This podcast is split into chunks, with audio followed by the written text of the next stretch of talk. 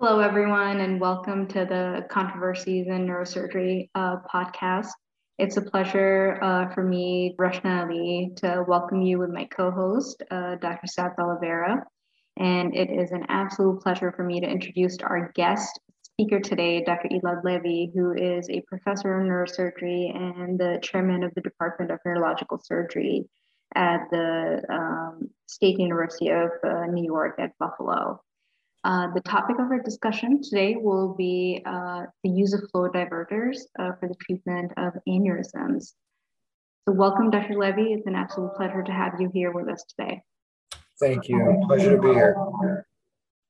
So just to get the conversation going, what, what in your opinion are some of the indications for the use of flow diverters for aneurysms, as well as any uh, level one evidence that supports their use?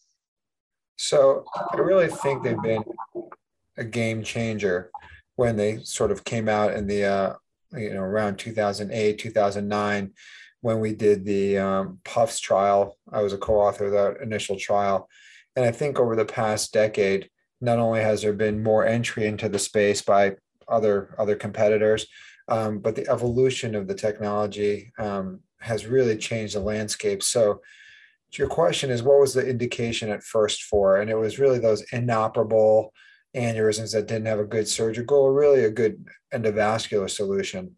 So that's sort of what the concept was. Um, and the PUFS trial showed that you can get relatively good aneurysm obliteration somewhere in the mid 70s for these inoperable aneurysms.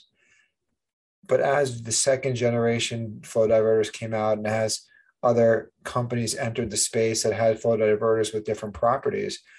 Um, as any technology that advances, the indications also sort of evolved. And now the indications, I think people are using them for wide neck, sidewall aneurysms, aneurysms that you may not want to clip. Um, but certainly, certainly for aneurysms that potentially could be coiled or clipped, people are using flow diverters, and that's potentially another discussion point. In your practice, how do you find yourself picking a certain flow diverter? What are some of the criteria that you're using?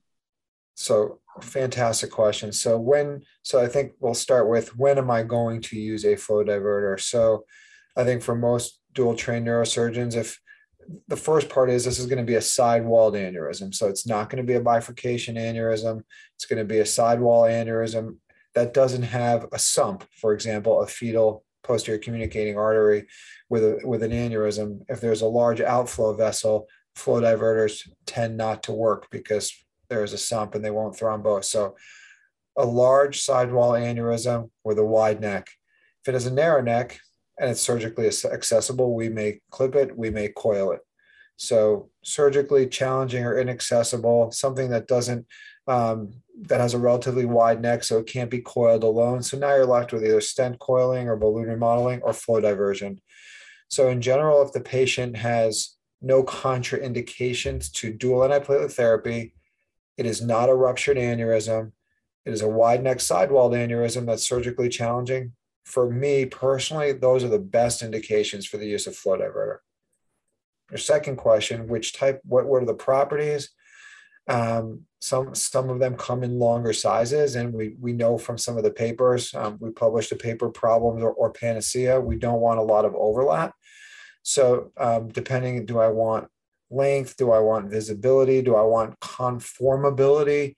Each of the different flow diverters, without getting into the specific companies, sort of offer something. Pipeline, for example, can be modeled very well. You can push on it, fluff it, pull, push on the ends um, where some of the other ones, once it's deployed, what you see is what you get, which also has some advantages.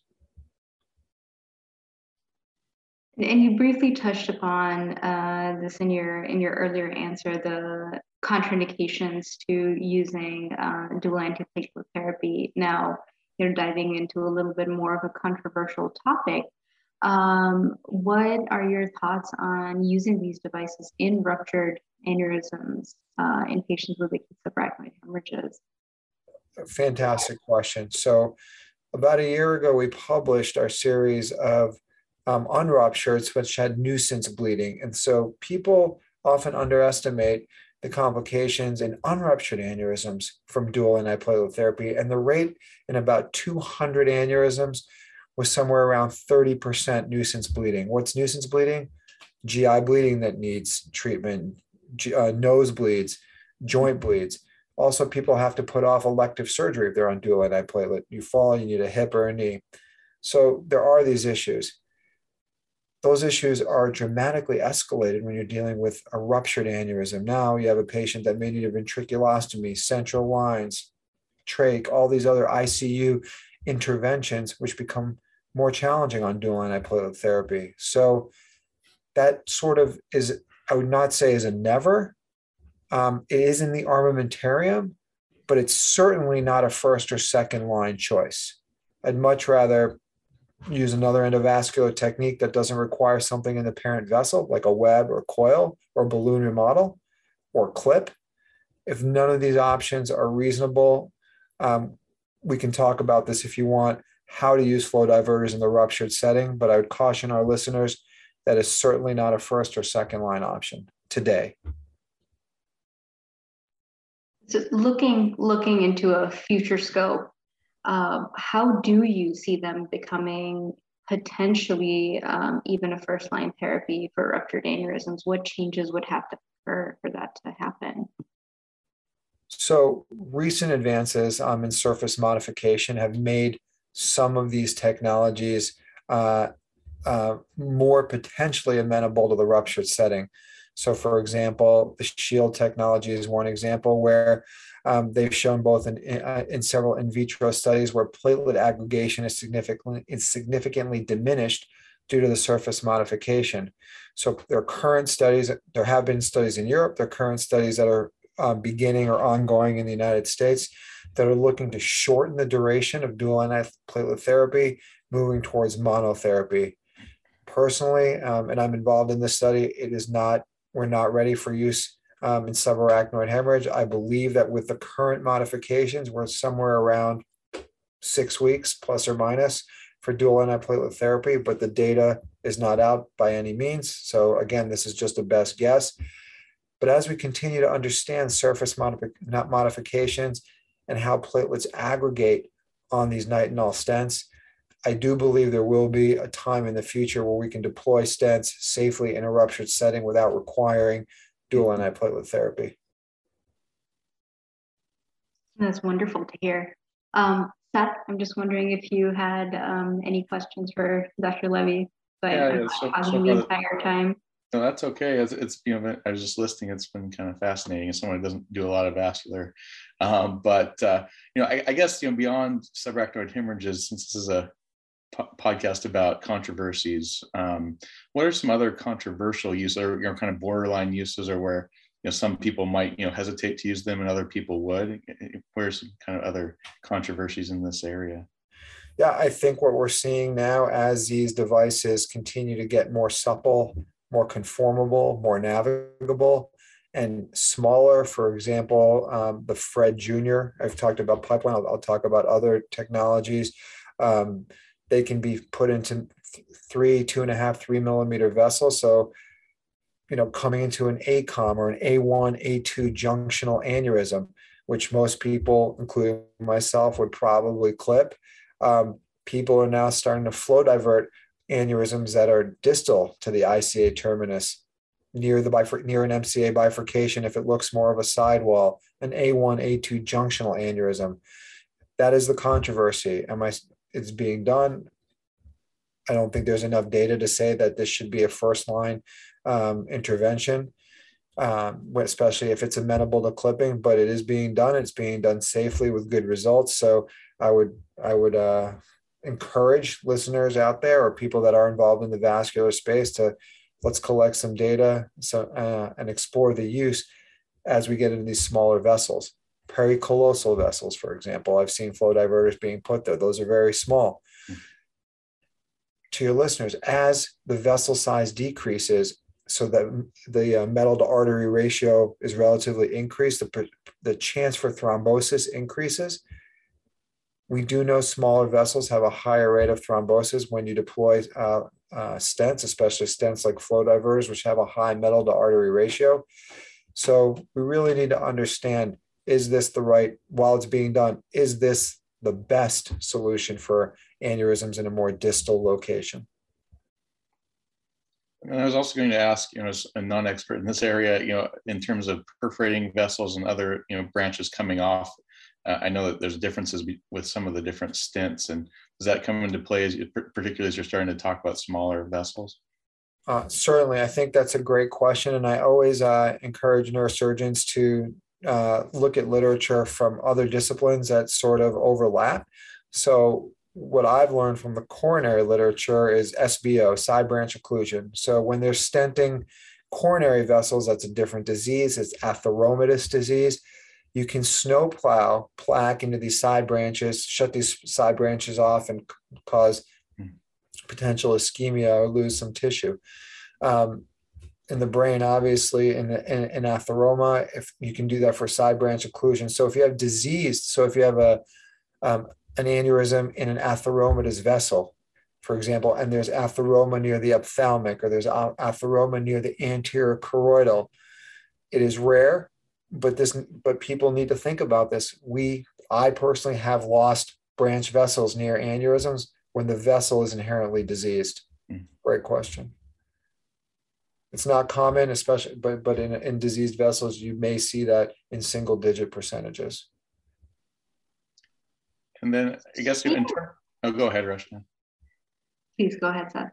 I was just going to say, you know, I, I, guess that, you know, you kind of mentioned that oftentimes these are challenging open surgical cases and, you know, are, are the, certainly some of the things that are treated with the, the proximal ICA uh, flow diverters, I know oftentimes require pretty complex surgeries like trapping and whatnot, you know, and so I was wondering if you kind of comment, you know, that these are obviously there's challenges and there's new technology coming into play with these, but the, the alternative for open surgery can sometimes be daunting as well. So I know this is a controversy session, so I will throw you out a controversial statement.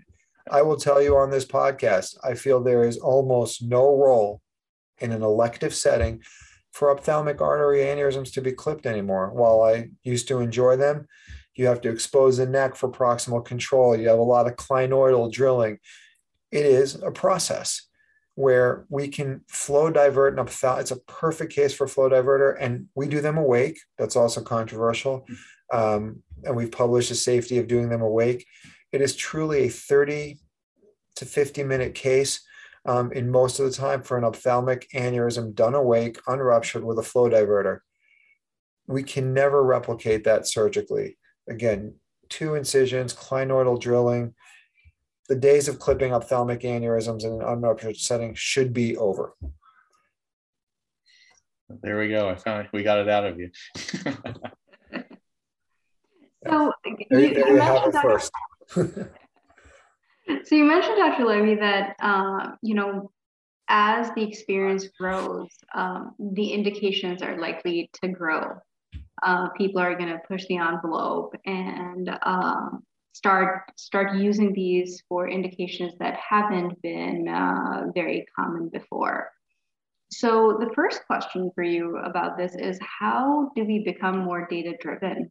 So that we can objectively compare, you know, uh, indications, objectively compare different technology that's out there, different stents that are out there, and determine what is the best to be used in a certain situation, kind of come up with some best practice guidelines almost.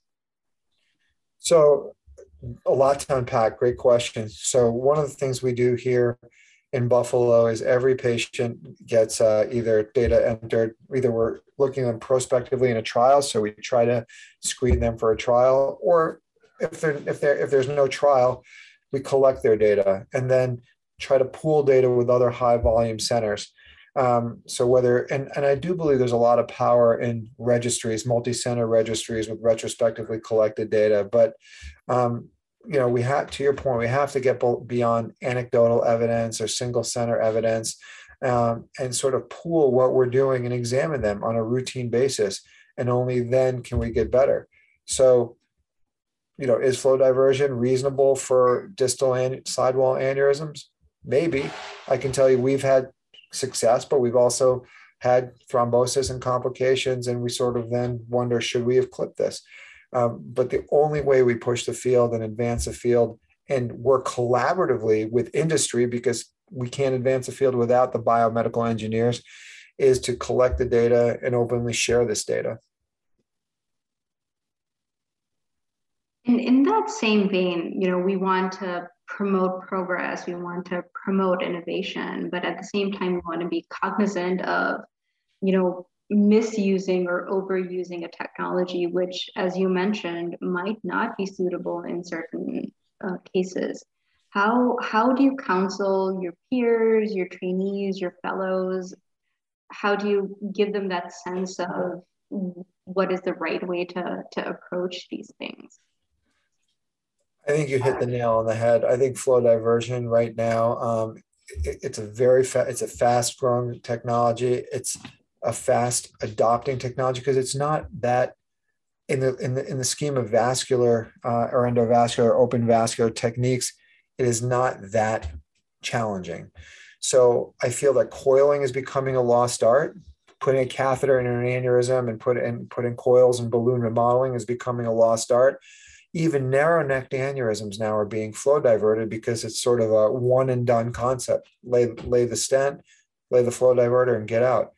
And so as we train our fellows, I always caution, you know, continue to hone your skill sets, continue to use all the tools at your disposal, and never force a technology.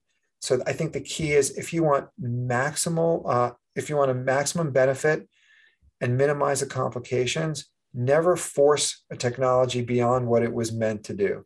So again, in a ruptured aneurysm, you know, if you don't feel comfortable clipping it and it is a clippable aneurysm, maybe you have a colleague that can clip it or, or get other eyes on it.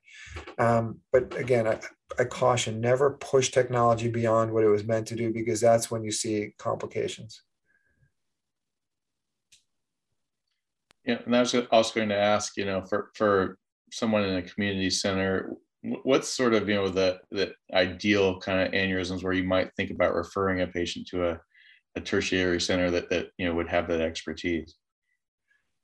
Um, so very good question also. So there are many aneurysms that now can be done in sort of a community hospital and there's some fantastic community interventionists and community surgeons. Um, and several of the fellows that are trained either at our institution or others go on to have thriving community practices. I was actually just on the phone with one in uh, in Michigan who's doing a fantastic job for their community. Um, so patients that should be referred to a tertiary or quaternary center. Severe, so even beyond the vascular piece, multiple and severe comorbidities. Is this patient, if you do things under general, is this patient too a dangerous sort of candidate to do under general? Mm-hmm. Is their vascular access complicated with severe tortuosity and atheroma in the aortic arch um, from a clipping standpoint do they you know do they have um, clotting deficiencies or clotting disorders? So it, these are all the things that we say you got to put into the soup that go well beyond the aneurysm. And the most important thing is you know and i say this in a complimentary way know your lane stay in your lane know what you, you feel comfortable doing. But there's no reason that if you feel uncomfortable or this aneurysm is outside your comfort zone, the best thing to do is send it to, to a center that feels comfortable doing it. Um, you know, we've seen aneurysms from all over this nation and, and international. Um, and certainly some of these are very challenging and certainly they don't all go well. Um, but we feel that you know with with the with the uh, tools and the amount of resources that you have in tertiary and quaternary centers at least the physicians are giving the patient the best chance of success. So that's what I would also tell your listeners. Um, everyone has their sweet spot. I tell the fellows and the residents, stay in your sweet spot, not your sweat spot. If you're just uncomfortable, move it on to somebody who is comfortable. That's great. So speaking of, uh, you know, training future fellows, future leaders, um, especially coming from your institution, um, for, for some of these uh, techniques that are going out of vogue um, and aren't being used as consistently, but will probably still have some role uh, in the future, continue to be used in some capacity. How do you how do you balance that? How do you give your trainees the full scope of training? That's a great question. So I think if you're going to hold yourself as a vascular uh, or endovascular surgeon these days, it does require that focus through residency and, and an extra year. Um, I do think every chief, resident should and deserves to sit at the table and clip aneurysms. So when we have fellows, it's for example a dual dually trained program, and if a fellow comes in, they often we sort of take the chief resident and they can do as much as they can through the case and when they've sort of reached their limit their technical limit and that obviously is a moving target. We move the goalposts as they scrub more and more. Um, then usually the fellow will come in um, and then at some point the attending if needed. Posterior circulation aneurysms that go to surgery bypasses those are fellow type cases. Sort of straightforward um, anterior circulation aneurysms are we sort of say are, chief level cases and obviously endo, endovascular cases that are going to the interventional suite are, are, are fellow cases but there's so much to learn and i think fellowship adds a dimension um, that that residents really benefit from because they're closer in training they sort of understand where they were a year ago and that type of um, sort of peer learning I think really uh, augments growth uh, and also sort of expedites uh, growth for the residents. You've been involved in several clinical trials, uh, not just with assessing flow diverter technology, but but many others too. Um, if and every trial has its own limitations. Um, so two-part question. Uh, first, if you could highlight some of the more prominent limitations of the of the trials around flow diverters, and then um, if you had the um, ability and uh, funding to design the ideal trial to, to test this technology, what features would you focus on? Great question. So trial limitations and whether it's ischemic stroke, um, the Swift Prime or PUFS or other ones, what are the biggest limitations? One is we handpick these centers, right? So this isn't the guy who's out of fellowship year one. These are the highest volume centers um, who can understand sort of the rigorous inclusion and exclusion tr- criteria. So we're picking sort of the best of the best patients with very rigid um, inclusion criteria and hopefully some of the most experienced uh, interventionists or, or surgeons. So, is that fair to say that the data that comes out of that is reproducible? Probably not. So, when we say that this device has a 6% complication rate and a 80 or 90% um, efficacy, that's probably not the case for the general, you know, for the general populace. So then what do we do? We like post-market studies. So once things get FDA approved, then we want to do a post-market registry and potentially look at all comers. So could would I what trial would be the best? Personally, I would love to take users. Just say, okay, we are going to take all end users. If you want to use this device, once it went through a phase one and phase two, you have to then prospectively enroll this patient. We are not going to put a cap on the age and I'm not going to put and I'm not going to define the aneurysm because I want to know how it's used in the real world. And actually, FDA um, sometimes visits different shops around the country to see how things are used post approval.